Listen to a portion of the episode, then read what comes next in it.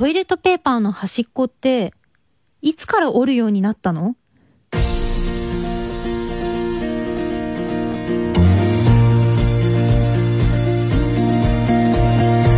山崎怜奈の誰かに話したかったこと。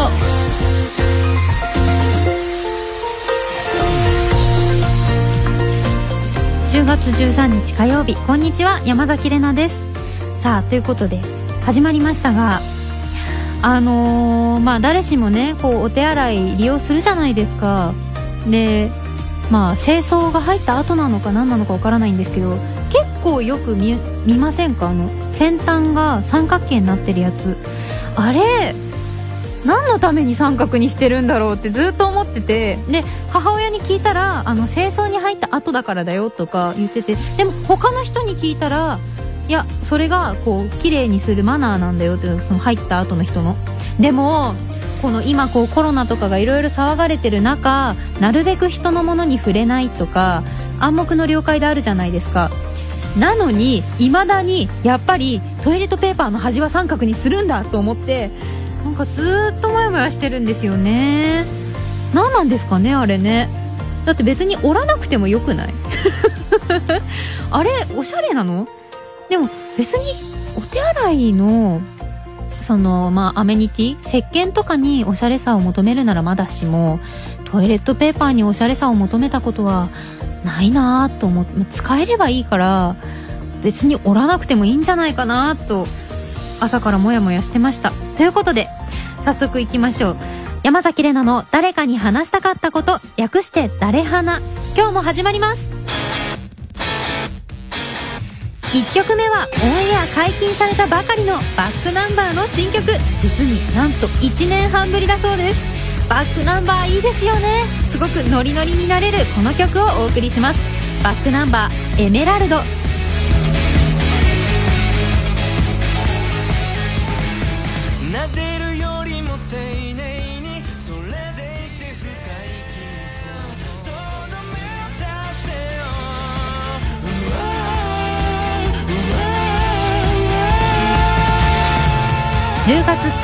TBS 系日曜劇場「危険なヴィーナス」の主題歌バックナンバー「エメラルド」でした。いやバックナンバーさんって結構キュンとする切ない曲ラブソング多いじゃないですか。私もそれも好きなんですけどこう「サイレンとか別の曲もあるとダークで危なっかしい感じも結構好きなんですよね。いいですよね。バックナンバーさんのエメラルドをおかけしました。さあ東京 FM 山崎怜奈の誰かに話したかったこと改めましてこんにちは山崎怜奈です。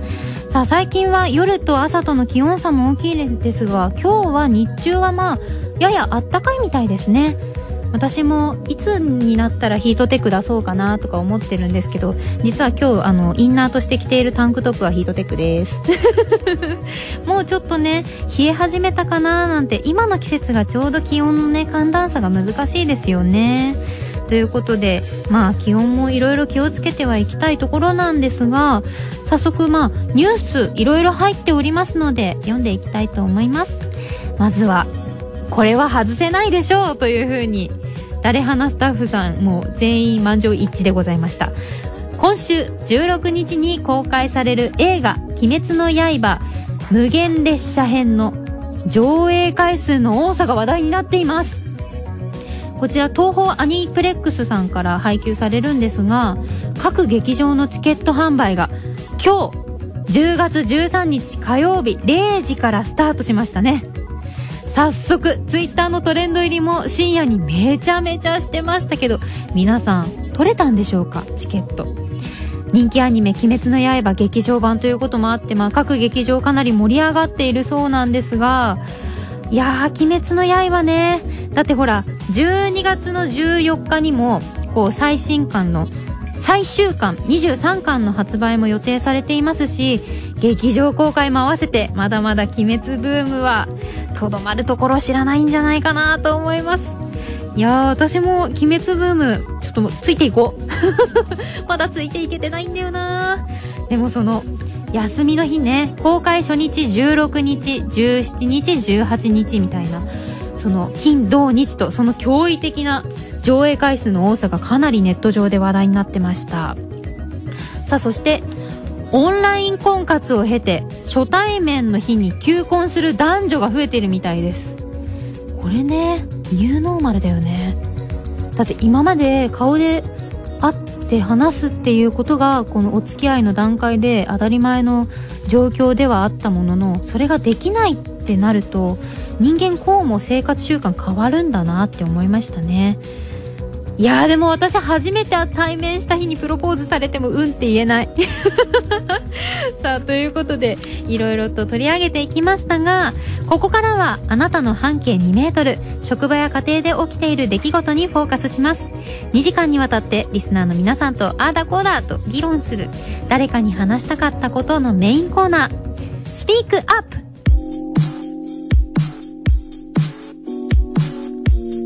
職場でお家の中で友達や恋人との毎日の中でふと疑問に思ったこと生活の現場で感じるモヤモヤやザラつきラジオの前のあなたとシェアしていきます。誰かに話したかったことそして誰かと話し合いたかったことラジオの前のあなたと一緒にシェアしていきます。早速まあいろいろあるみたいです。ラジオネームアンナさん。山形県24歳の女性からいただきました。レナさんこんばんは。こんばんは？こんにちは。この間、某有名チェーン居酒屋に行ってきたのですが、そこのソーシャルディスタンスの取り方を疑問感じました。テーブルを挟んで、向こう側に友達がいるんですが、その子との間に透明のシートがあるんです。連れだから、いや、さっきまでずっと近くで喋ってるのに、と寂しくなりました。それもあるんですけど、正面の友達じゃなくて、誰かわからない隣の席との間に仕切りが欲しかったです。確かに。飛沫飛ぶのはまあ正面だけじゃないですしね。しかもほら、隣の人って誰、誰やねんっていうところじゃないですか。どういう生活の方とかね、どのぐらい対策かやってる方とかも全然わからない状況だからね。まあ今も、どこもね、かなりこう、コロナの対策徹底されている飲食業の方々、本当に多いんじゃないかなと思います。まあ、でもこの半年でこう、それこそニューノーマルというか、新たな概念が生まれてきたところなので、いろいろね、疑問に思うことあると思います。ということで、今日のスピークアップの議題は、こんなソーシャルディスタンス、ありですか？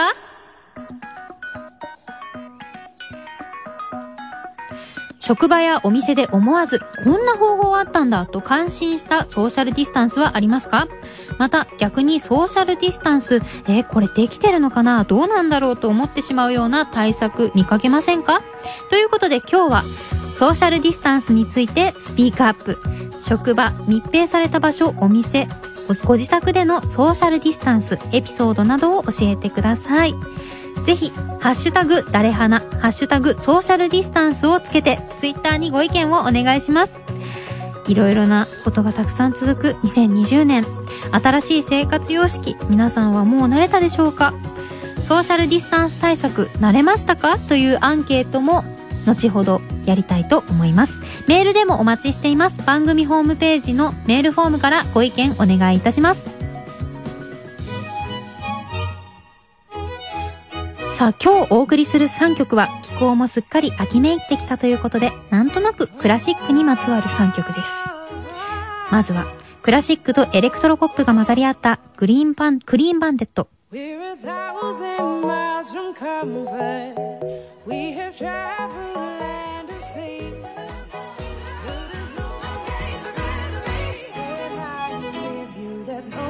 I'd rather be. お送りしたのはクリーンバンデットフィーチャリングジェス・グリーン、ラザービーでした。続いては、ベートーベンのあの曲のカバー、ビリー・ジョエルで This Night。Didn't I say I wasn't ready?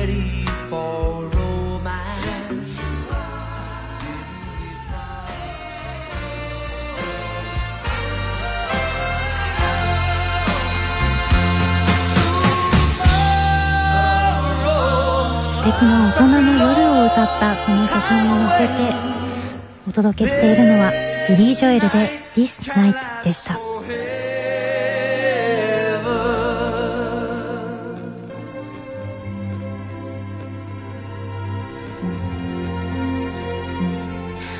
東京 FM 山崎怜奈の誰かに話したかったこと。ここではクラシックにまつわる曲をお届けしています。最後は昨日、京都、ラストライブを行う欅坂46です。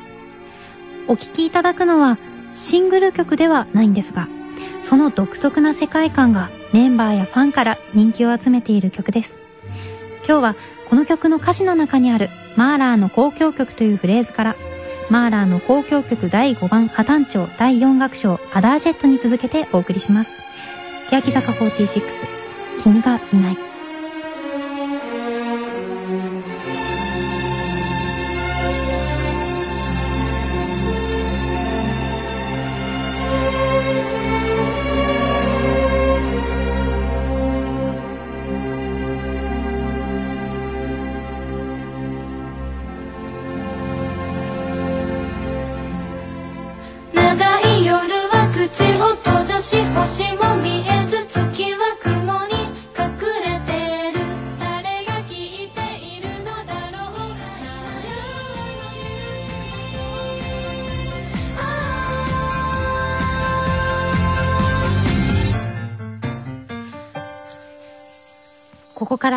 新しいスタートを切る、欅坂46、君がいないでした。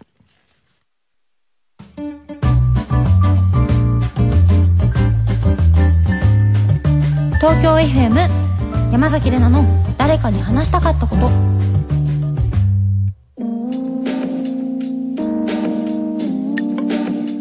時刻はまも、時刻は間もなく1時28分になります。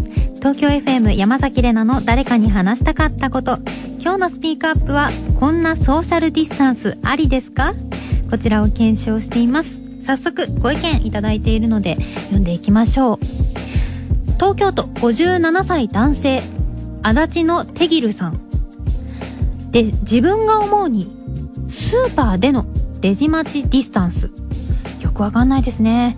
4、5人しか並んでいない列でも商品棚の後ろの方まで並んでることがあります。ソーシャルディスタンス。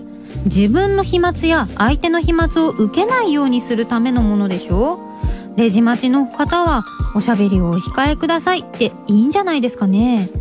並んでる間隔が大きいと棚の前では並んでるのか商品を選んでるのかわかんないし並んでる人たちの間を横切るのもなんか嫌だなーって思いますなるほどねこの何が列で何が見てるのかとかもわからないしそれを聞くのもまたちょっと抵抗があるしでもマスクはしてるからそこまで気にしなくていいんじゃないかとか思ってみたりとかあとこう列って縦に並んでるからその飛沫を直接受けることはないんじゃないかなって背中向けてるからね相手の口側に。なのでよくわからないんですよね。私もすごくこれ共感できますね。確かに。じゃあもう一通ぐらい行きましょう。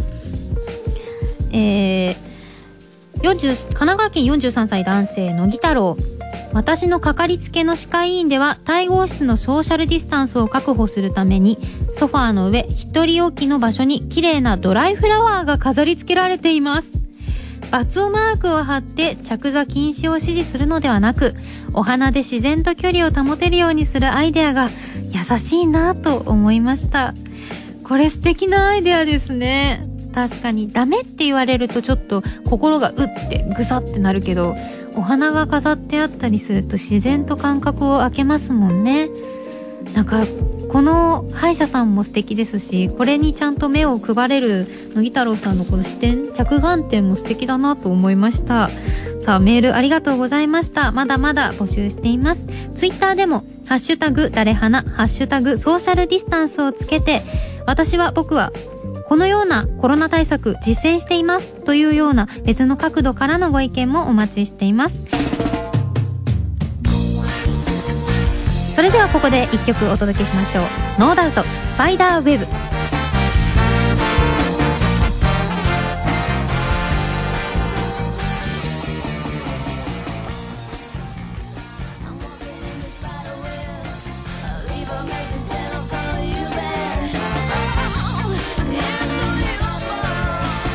グウェン・ステファニーが在籍していたバンドノーダウトのアルバム「トラジック・キングダム」から「スパイダーウェブ」リリース25周年を記念して収録曲5曲のミュージックビデオが新たにハードディスクリマスター化されています。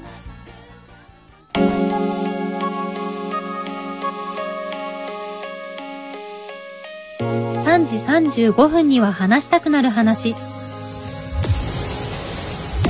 未来の当たり前を作る。DNP 大日本印刷の提供でお送りします。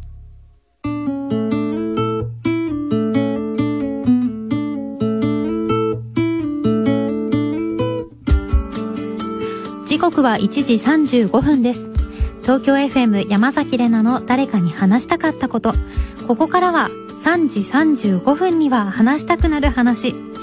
今から2時間後には誰かに話したくなるお役立ち情報をシェアしていきます。毎回あなたからとっておきの情報をお寄せいただき私からもお礼として情報のお返しをしていきたいと思います。さあ今日のお題は UberEats で頼める意外なお店。今たくさんのお店でテイクアウトができるようになりましたよね。UberEats だけではなく、まあ、いろいろなデリバリーサービスがあります。家にいる時間も増えてそんな UberEats などのデリバリーサービス利用する機会も増えたのではないでしょうか。ということでリスナーの皆さんからこんなお店も Uber やってるよなどという配達できる意外なお店情報をいただいておりますのでご紹介していきたいと思います。まず福岡県28歳男性竜田揚げさん。私のむ私の住む福岡ではウーバーイーツで新鮮なイカ1匹がそのまま出てくるイカの イカの姿作りが頼めます。東京でも頼めるのでしょうか？東京でイカ丸々来るのなんて聞いたことないですよね。ねお刺身はあったとしてもイカ丸々1匹。すごい。あったら頼んでみたいけど東京あるのかな？続きまして東京都31歳男性スラッシュアッパー。自宅の近所にある究極のブロッコリーと鶏胸肉です。このお店メニューがブロッコリーと鶏胸肉のセットだけのシンプルな低糖質食の店。シンプルすぎて潔いのがわかると思います。確かに。潔すぎて逆に変わってますよね。だってブロッコリーと鶏胸肉だけに特化したお店って今までまあ焼き芋専門店とかタピオカ専門店とかいろんな専門店ありましたけどこの低糖質セットの専門店ってことですよね。聞いたことないなぁ。まだまだいろいろありますね。変わったお店が。えー、でも頼んでみたい。これこだわってるってことは鶏胸肉がめちゃめちゃ美味しいとかってことですかね。柔らかいとかね。ね。しっとりしてるのかな。ということでたくさんの情報ありがとうございました。じゃあこの中からまあまだまだ他のねアイデアもたくさん読めなかった分もいただいてるので今日はこのスタジオで実際に UberEats 注文しちゃいたいと思います。何が届くからついてからのお楽しみに。誰花が終わるまでに来るといいな。それでは一曲お送りした後今度は私から UberEats についての情報ご提案をいたします。お送りするのはわずか15分でさらっとできちゃった曲だそうです。ザ・フォーシーズンズシェリー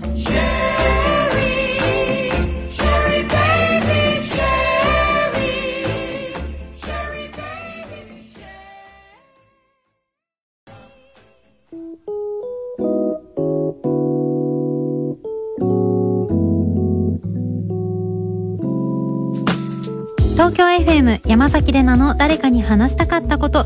3時35分には話したくなる話。今日のお題は UberEats で頼める意外なお店です。いやー UberEats とかまあ Uber じゃなくてもデリバリーサービス便利ですよね。自粛期間中に利用される方本当に増えたと思います。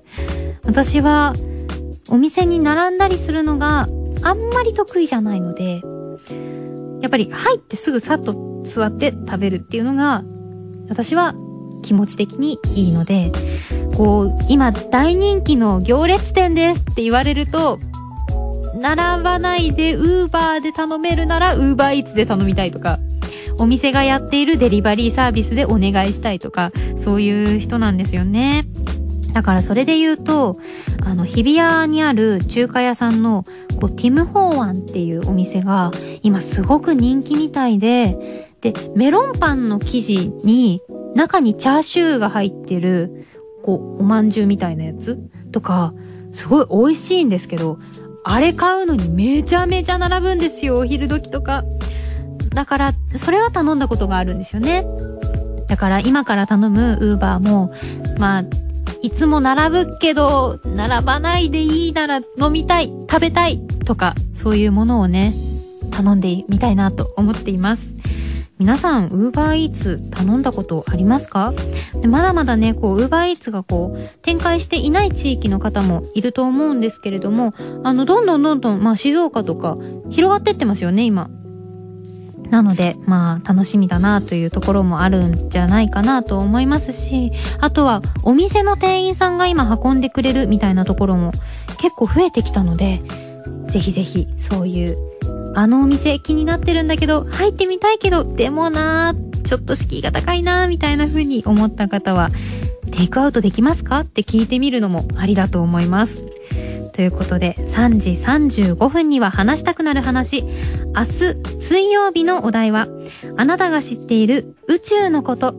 星座や隕石、言い伝えなどなどいろいろなお話お寄せください。番組ホームページのメールフォームから情報お待ちしています。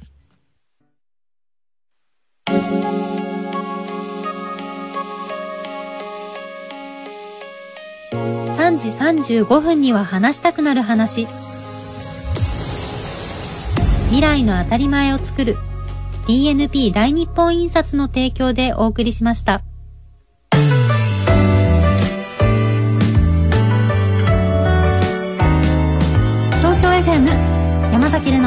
誰かに話したかったこと。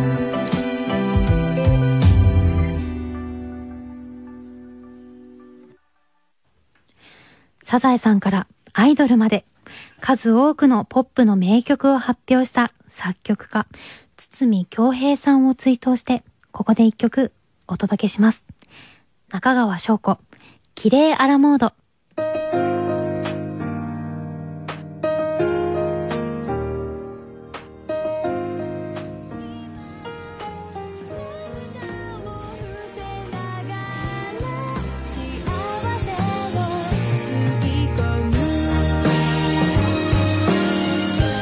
昭和から平成にかけて3000曲作曲されました。こちらはその中から2008年に発表した松本隆さん作詞堤恭平さん作曲になっている名曲です。中川翔子さん「キレイアラモード」でした。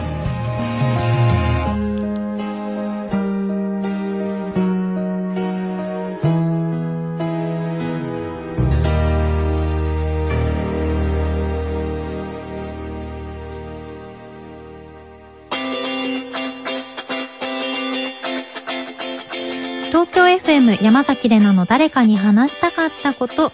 さあ今日は本編テーマはこんなソーシャルディスタンスありですか？というメールをいただいているんですが、先ほどのね、3時35分には話したくなる話のコーナーで、ウーバーイーツを放送中に実際に頼んで、いつ届くかっていうチャレンジをしています。ちょうどお昼時なんでね、混んでるかな？どうかな？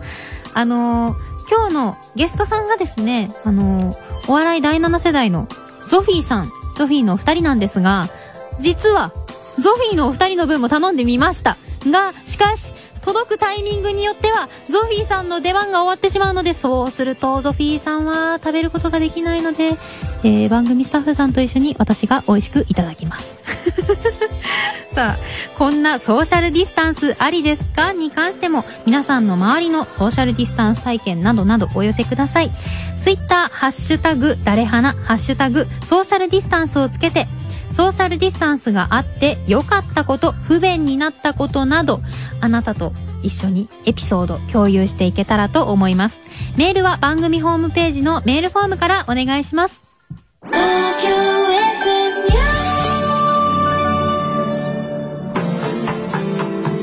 時刻刻は1時52分ですここで東京 FM ニュース報道情報センターの草加さんです。はいお伝えします。まず注目の最高裁の判決です。大阪医科大学ででしょう。以上ニュースとお天気でした。報道情報センターの草加さんでした。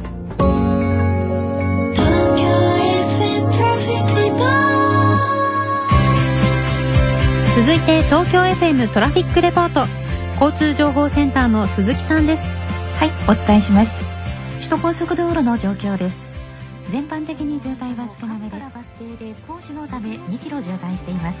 日本道路交通情報センターでした。交通情報センターの鈴木さんでしたドライバーの皆さん引き続き安全運転でお願いします東京 FM トラフィックレポート次は2時50分頃お伝えします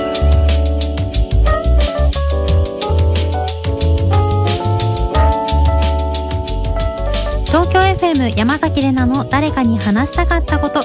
今日のスピークアップの議題はこんなソーシャルディスタンスありですか？について伺っています。メールたくさんありがとうございます。早速読んでいきましょう、えー東京都41歳男性お年頃さん。あまり大きな声では言えませんが私の職場の総務部のベテラン女性社員が独特のソーシャルディスタンスをとってるんです。本人が香水を強めにかけているんですよ。もともとつけていた香水なので全然不快ではないんですけれど強い香りのため自然とみんながディスタンスを取るしかなく個人的にはああなるほどと思っています。確かにね。そういうやり方あるの？本当に？えー、聞いたことない。さあそしてですね二十歳女性マイメロリさん。電車の中で一人分の空いている間隔を取って座られるとその間ってめっちゃ座りづらくないですか？確かに。すごい正直なメールですね。確かに。だって今ねディスタンスディスタンス言われるとこう電車ですら気使うみたいなね座りたいけどなーみたいな。でも足疲れてるからって言ってちょっと渋い顔して座るみたいなねありますよね。いろいろ気使えますよね。本当お疲れ様です。さあこんなソーシャルディスタンスありですか？いらないソーシャルディスタンスについて検証しています。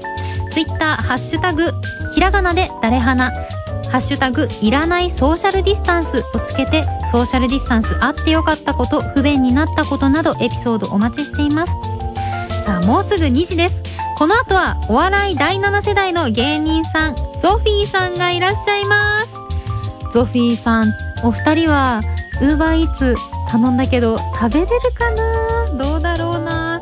本当は一緒に食べたいんですけどね。それまで待っててくれたらいいんですけどね。誰花のこと？誰かに話しちゃってもいいよ。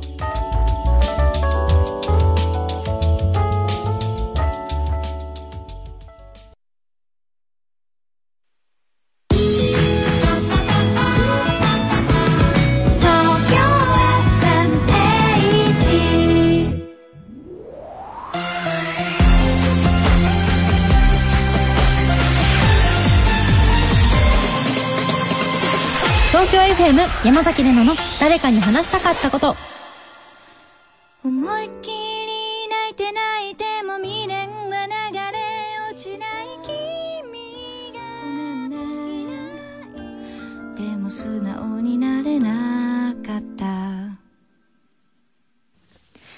お送りしたのは愛子さんの甘い曲でした。ハニーメモリーでした。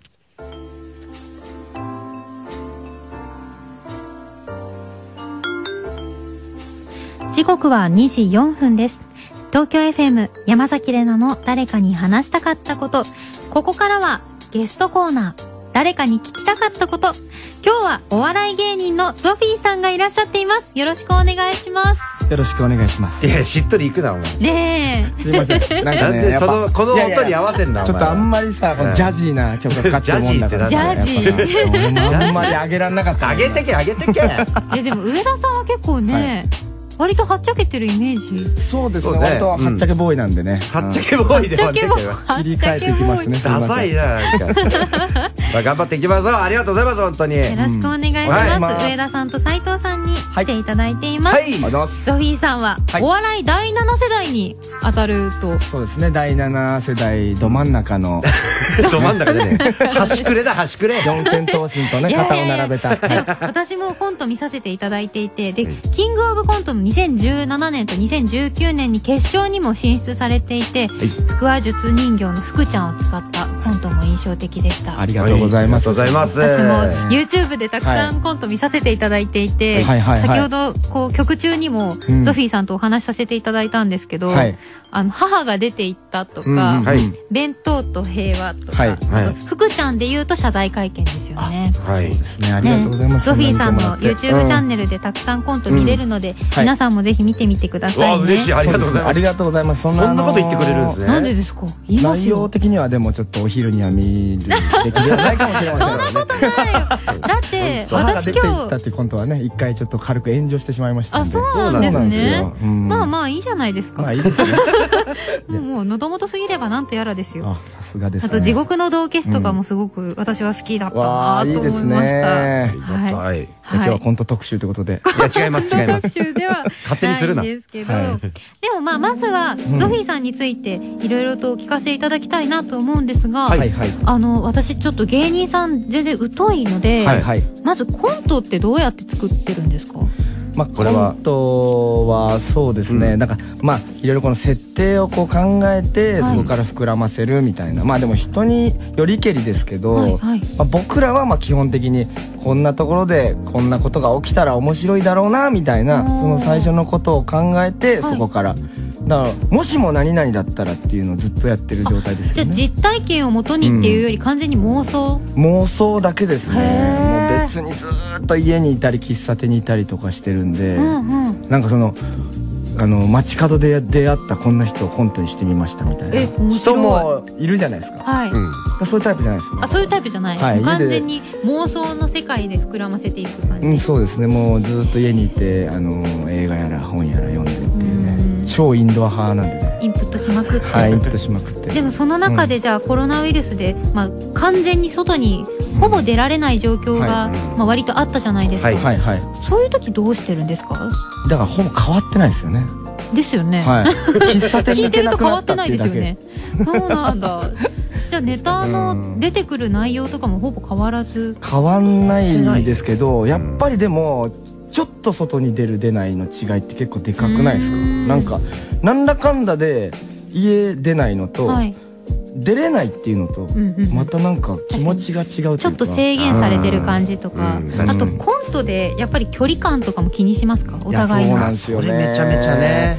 これがまたルールが点々とするんですよ、はいはい、うん。なんか前まではもう結構距離取りましょうみたいな感じになってたけど、途中からなんかコンビだったらいいよとか。はい。で僕ら番組でコントやらせていただく機会もあるんですけど、はい。その時俺ら始めたての頃まあもうコロナ真っ只中みたいな時は、うんうん。なんか2メートル全部取らなきゃいけないってなって、うん。でなんか友達の家で誕生日パーティーをするみたいなコントだったんですけど、はい。全員2メートル。だからこんなバカでかい部屋で 学生が誕生日会やるかね？っていう確かに。感じになっちゃって何のわちゃわちゃ感も出ないですよね。だって距離保ちすぎてて。なんとかこう縦、ん。前と後ろで2メートル取ってみたりとうん。か、高さで2メートルいけるかとか、気い。ろいろ。使ってるんかみたいな距離感生まれますよね。いやそうなんですよ。難しいですよね。でかといってフェイスシールドつけるとそのコントの内容的にどうなのかっていうところにもなりますかやっぱり。いやそうですよね、だからもうみんながフェイスシールドつけてたらいいですけど、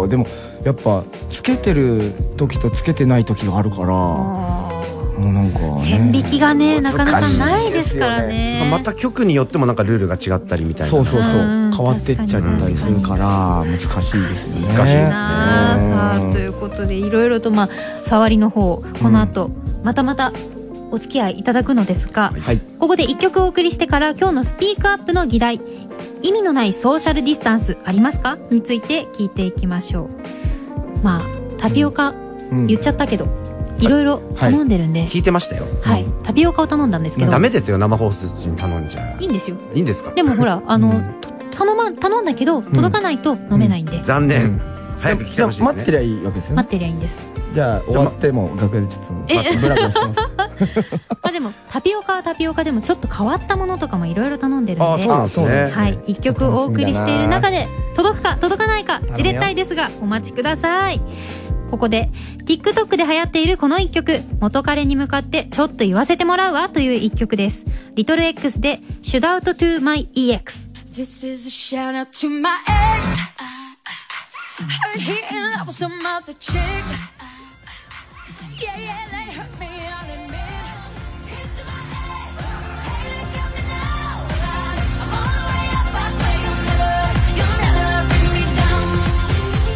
お届けしお届けしたのはリトル X Should Out to My EX でした。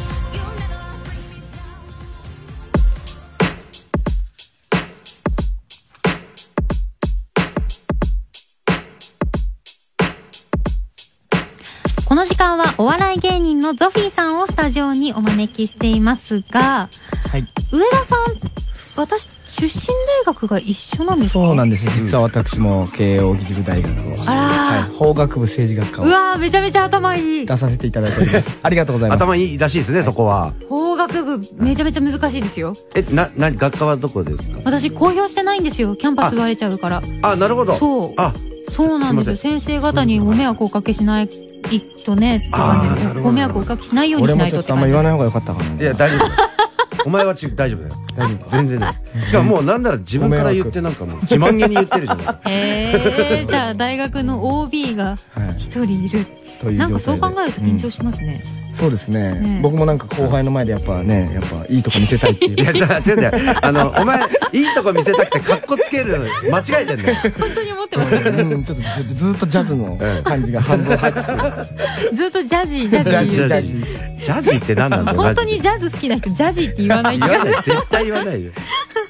さあ、じゃあそんな二人のジャジーな感じに、ジャジーに使うな。ジャジーなお二人と一緒にまだまだお送りしていきましょう、い今日のスピークアップの議題はこんなソーシャルディスタンスありですか？について伺ってるんですが、お二人はこう昨日もはい。EX シアター六本木でライブをされていたとのことなんですけれども、これも超満員でそうなんですよ。配信もありつつ。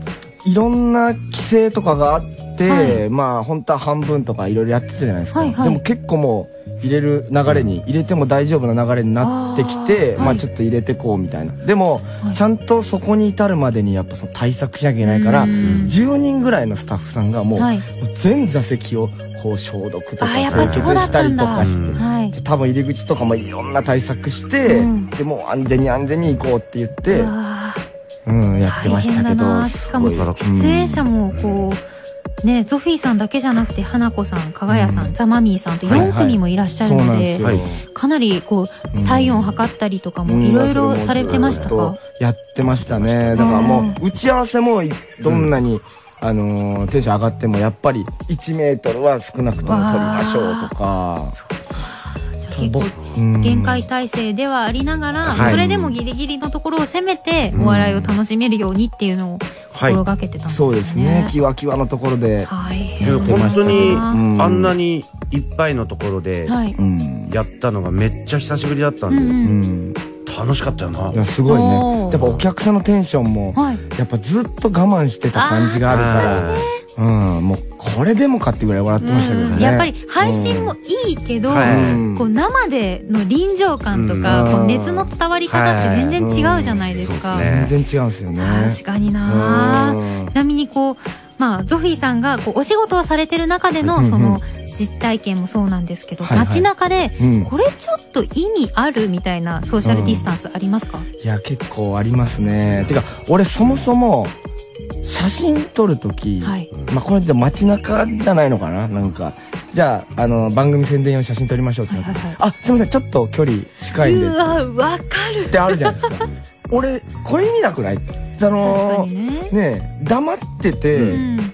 近くにいる分には問題ないんじゃないかってね。思っちゃったりするんだけど。写真撮るときなんてなんなら若干息止めてるぐらいですそうですね、あの、ねちょっと、うん止めますね、絶対に。ね、しかも横にいるから、飛沫飛ぶみたいな状況もないし、うん。あれなんでなんですかね？うん。だからそれに怒る人がいるんでしょうね。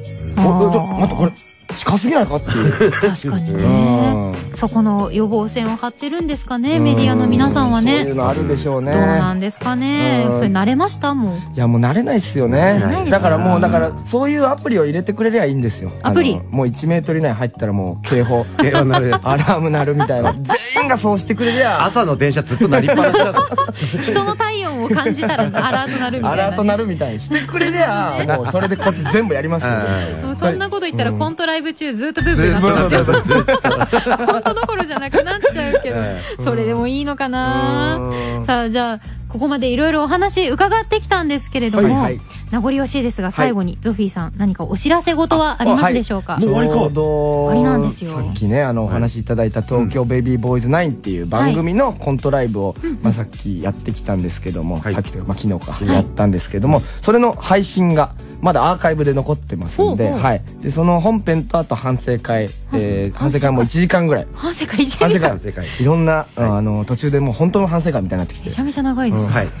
気になる。コント2時間反省会1時間、3時間これが見れますんで、それはどちらから見られるんですか？これはあのテレビ朝日のサイトから。はい。はい。チケットまだ買えるチケット買えますんで、はい。よかったら見てみてくださ。はい。い、じゃあアーカイブ配信もぜひぜひご覧ください。お願いします。ということで、誰かに聞きたかったこと、あ、今、ウーバーイーツが頼んだのが届いたそうですがここでお別れです。お別れかい じゃあ CM 中にいただきますね。はい、CM 中に飲んでください。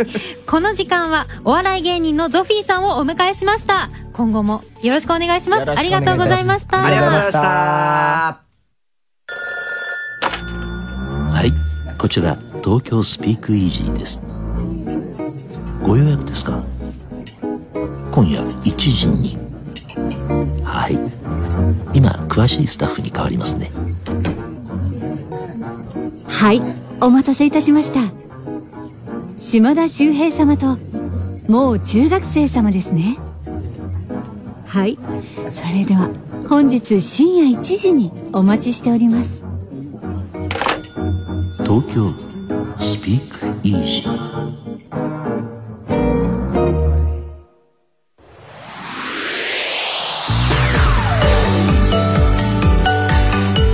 FM 山崎怜奈の誰かに話したかったこと。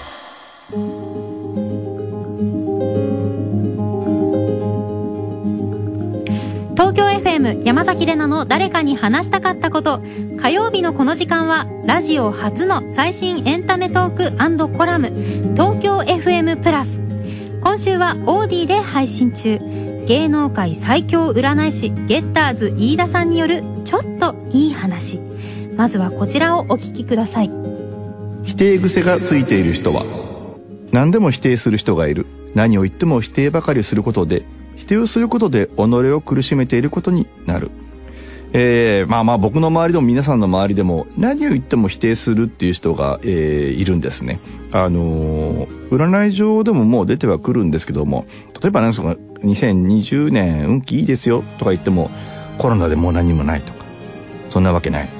まあ前向きに2020年結婚できますよって言ったらあと数ヶ月しかないのにできるわけがない。とか何を言ってもねあの否定ばかりする方にお会いすることがあってあの人ってやっぱ前向きに生きなきゃいけないし前向きな言葉をどう取り入れるかっていうのは非常に大事ですしあの本当最近だとねその半沢とか見ててみんなが面白いよって言ったらあんな銀行員いるわけないでしょみたいな。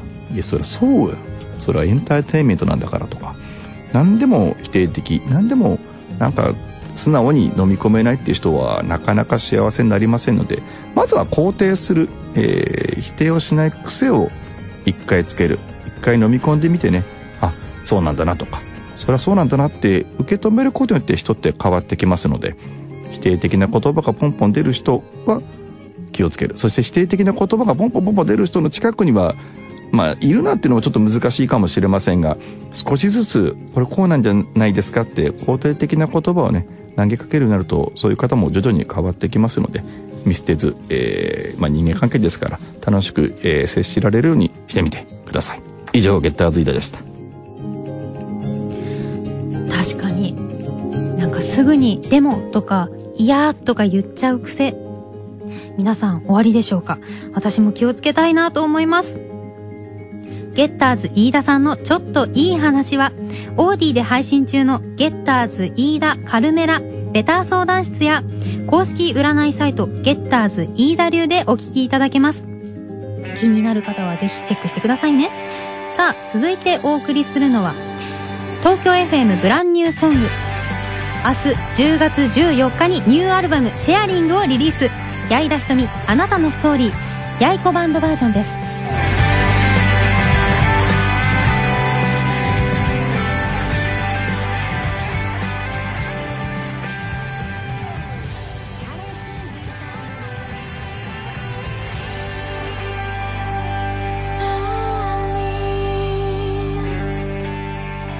ゲストにお越しいただいたゾフィーさんも無事タピオカお持ち帰りいただいたところで お送りした曲は、矢井田ひとみあなたのストーリー、やいこバンドバージョンでした。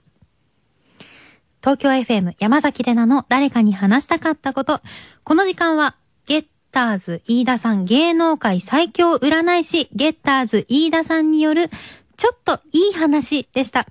今日ご紹介したお話は TFM プラスのホームページで配信されます。ぜひそちらもご覧ください。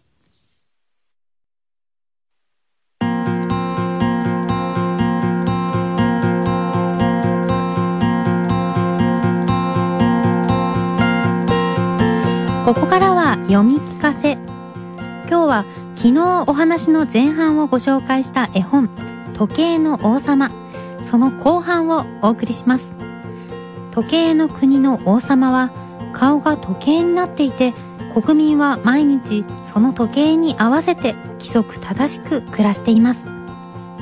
そして時間を守らないと牢屋に入れられてしまいます。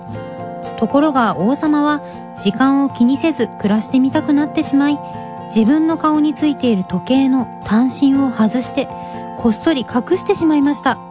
というのが昨日のお話です。さあ、そんな時計の国、今日は一体何が起きるのでしょうか？今日も神野直隆さんのナレーションでお送りします。それでは、読み聞かせ、始まり始まり。かわいい勧誘ドロッププレゼンツ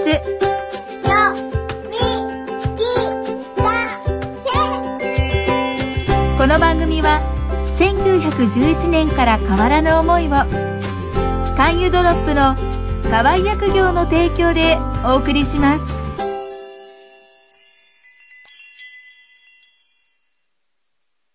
時計の王様。次の日。日が昇って明るくなっても、時計の国は静まり返っていました。朝は、まだか？?6 時は、まだか？時計鳩の声が聞こえないので、誰も起きることができません。長い針だけでは、時間がわからないのです。国中の時計は壊れて止まってしまいました。お城は大変な騒ぎになりました。王様の短い針が盗まれたぞ。犯人を探し出せ。兵隊たちは国中を探しました。その間、王様はどうしていたでしょう？王様はたっぷり寝坊して、ゆっくり散歩をして、いっぱい遊んで、だらだらおやつを食べて、好きなことを好きなだけしていました。おほほほ。時計がないって、最高だなそのうち、王様はお腹が空いてきました。そろそろご飯を食べようかな。食堂へ行くと、コックが泣きながら言いました。王様申し訳ありません。お昼の時間がわからないので、お昼ご飯を作れません。王様は朝からおやつしか食べていないので、もうお腹がペコペコ。家来も、兵隊も、みんなお腹がペコペコでした。な、な、なんと時計がないと、ご飯が食べられないのか。それは一大事じゃ。王様は、家来たちに見つからないように、隠していた針を取り出して、こっそり廊下に落としました。家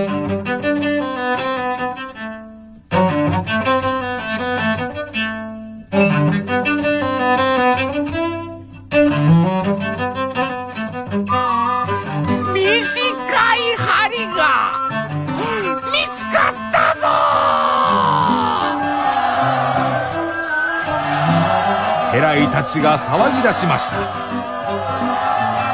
王様は何食わぬ顔で「見つかったか。それはよかった。よかった」短い針を顔にくっつけて12時に合わせました。ポッポポーン12時だよ。お昼の時間だよ。時計鳩が叫びます。コックは慌ててお昼ご飯を作り始めました。国中の者たちもほっとしてお昼ご飯を作り始めましたそうして時計の国はすっかり元通りになりました。それから王様は二度と時計の針を外すことはありませんでした。でも少しだけ前とは違うことがありました。王様が新しいお触れを出したのです。時間を守らなくても牢屋に入れないこととする。おしまい。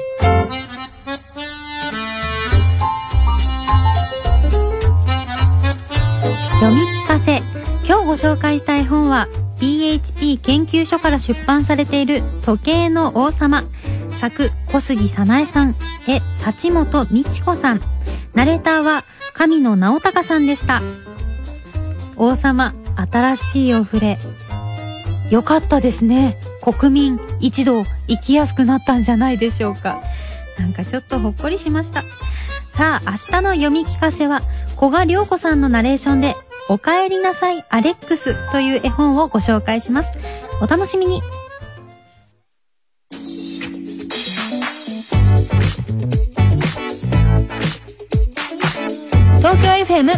山崎怜奈の誰かに話したかったこと。ここでお送りするのは2020年ひどい年とぼやく歌詞が受けています。アベニュービート F2020 December 31st I grabbed a beer.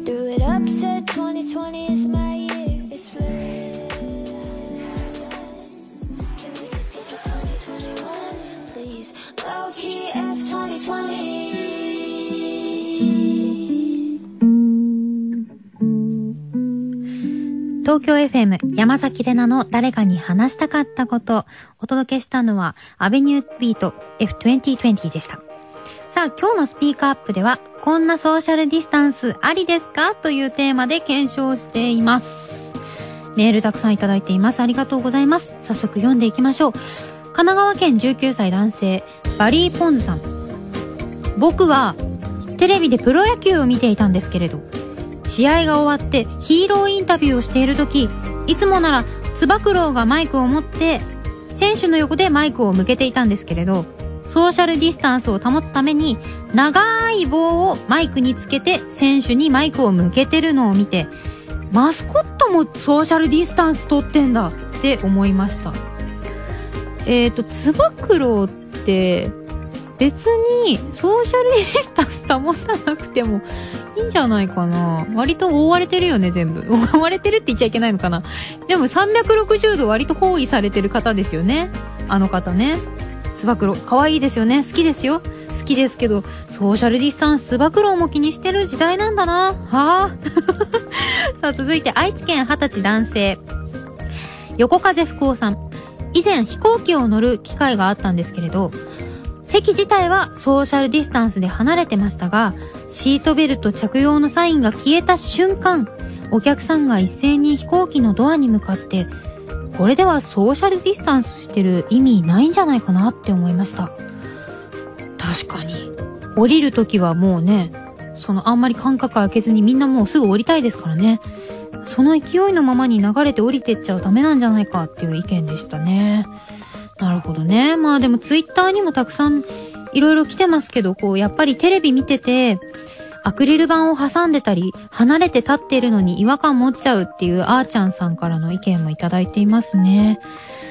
確かに日常に溢れる景色にアクリル板とか、ね、割と今までなかったものが映り込むようになりましたからね。自分の目の中に入るようになったんで。そう考えると、席のソーシャルディスタンスは開けてても歩いてる時はソーシャルディスタンスじゃないじゃんみたいなのありますよね。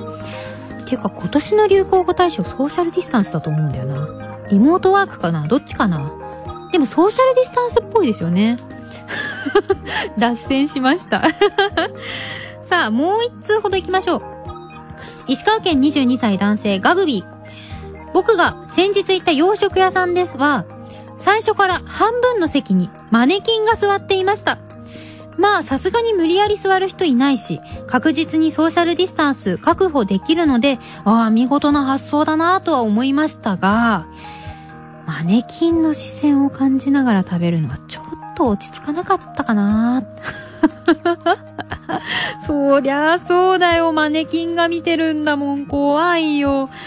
ねえ、だってウィンドウショッピングでもね、マネキン何体も並んでるのをちょっと見ると私結構びっくりしちゃうタイプなんですけど、じゃないんだもんね。だってご飯食べてる状況で目の前にマネキン座ってるんだもんね。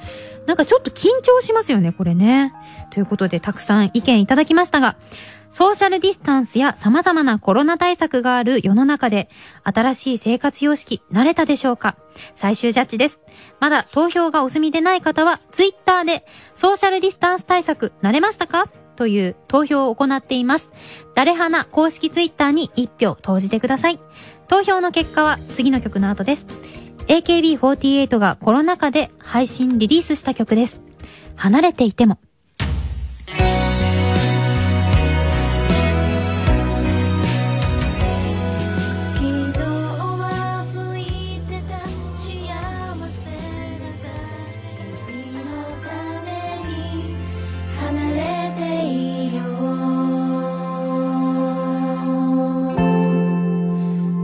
りした曲は AKB48 離れていてもでした。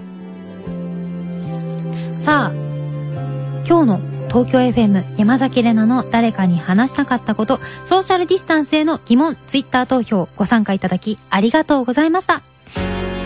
結果は、ソーシャルディスタンス対策に慣れたという人が75%、ソーシャルディスタンス対策まだ慣れないという人が25%でした。いや、まあ確かに対策取らなきゃいけないけど、まだまだ環境の変化、慣れない方もいますよね。でも75%の方が慣れたって相当すごいことだと思います。では今日の議題、こんなソーシャルディスタンスありですか？私、山崎れな的には、できるだけやりたいけど、早く収まってほしい。いや、もう本音。本音です。だってやっぱり久しぶりに会った友達と何もこう気にせずにハグとかしたいし、あとはこうメールでもね、22歳女性チュチュさんからもいただいてたんですが、あの、メイクのね、コスメの購入の際にこう試供、テスターで試せないのが辛いっていう意見すごくわかるんですよ。私すごく肌が弱いので、こうファンデーションとか本当はつけて試してから買いたいけど、それが今はちょっと難しいみたいなところがあるので、すごいこのチュチュさんのメイクの試供ができないっていう気持ちもわかりながら今の結論を出しました。ほんと早く収まってほしいんですけど、私は徐々に徐々に慣れてきたかな。さあということで今日もたくさんのご意見どうもありがとうございました。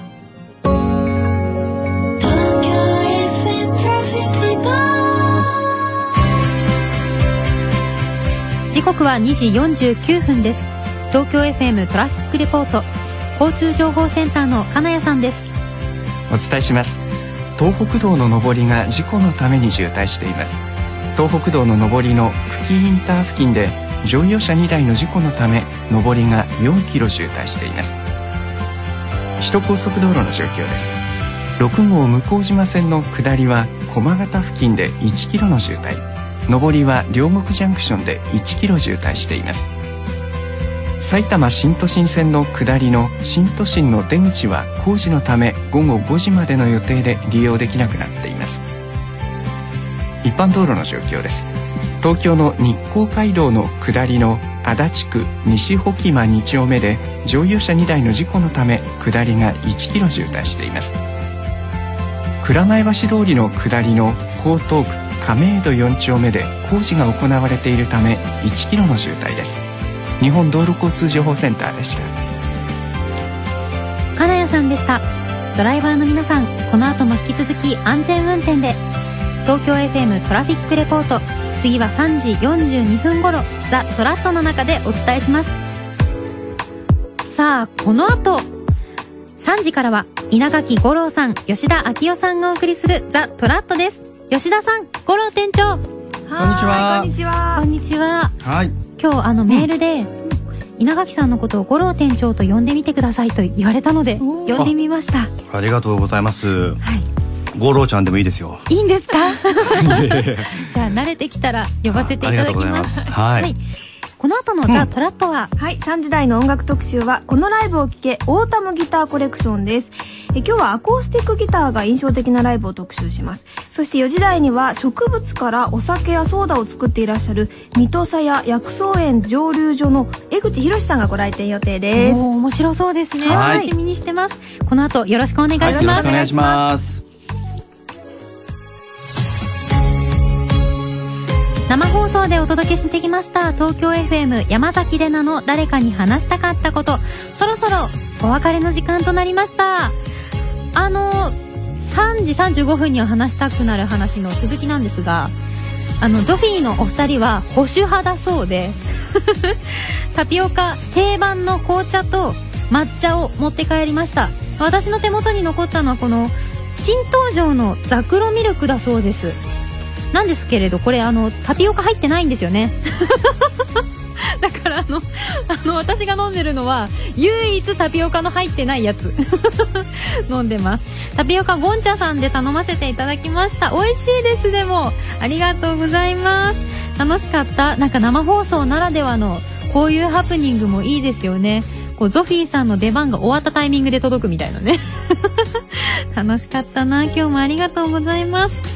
さあスピークアップの議題は常に募集しています。番組ホームページのメールフォームから送ってください。そしてもう一つのコーナー3時35分には話したくなる話。現在の募集テーマはあなたが知っている宇宙のことです。あのちょっと前に見たんですけどブラックホールを写真に収めることに成功してでそれがオレンジ色に光ってるとかなんかいろいろあるんですよね。結構ツイッターとかでもその宇宙関連とかなんか隕石とかいろんな神秘的なことが日々起こってるんだなと思いますし科学者の皆さんはそれを逐一発見して逐一検査しなきゃいけない研究しなきゃいけないっていうと大変そうですけどでも私日本科学未来館とか好きな子供だったのでなんか明日の3時35分のあのテーマすごく楽しみにしてます。宇宙のことぜひぜひメールお寄せください。ということで今日はソーシャルディスタンスについてお話伺ってきましたが皆さんいかがでしたでしょうか？医療従事者の皆様そしてあの保育などのその福祉に関するお仕事をされている皆様などなど大変なソーシャルワーカーの方々本当にたくさんいらっしゃると思います。くれぐれも自分のお体に気をつけてお過ごしいただけたらと思います。私も毎日喋るのでね喉潰さないように気をつけなきゃ。一緒に頑張りましょうね。さあということで。あそして木曜日のゲストに神田伯山さんがいらっしゃいます。お楽しみに。東京 FM 山崎怜奈の誰かに話したかったこと。また明日水曜日午後1時にお会いしましょう。山崎怜奈でした。バイバイ。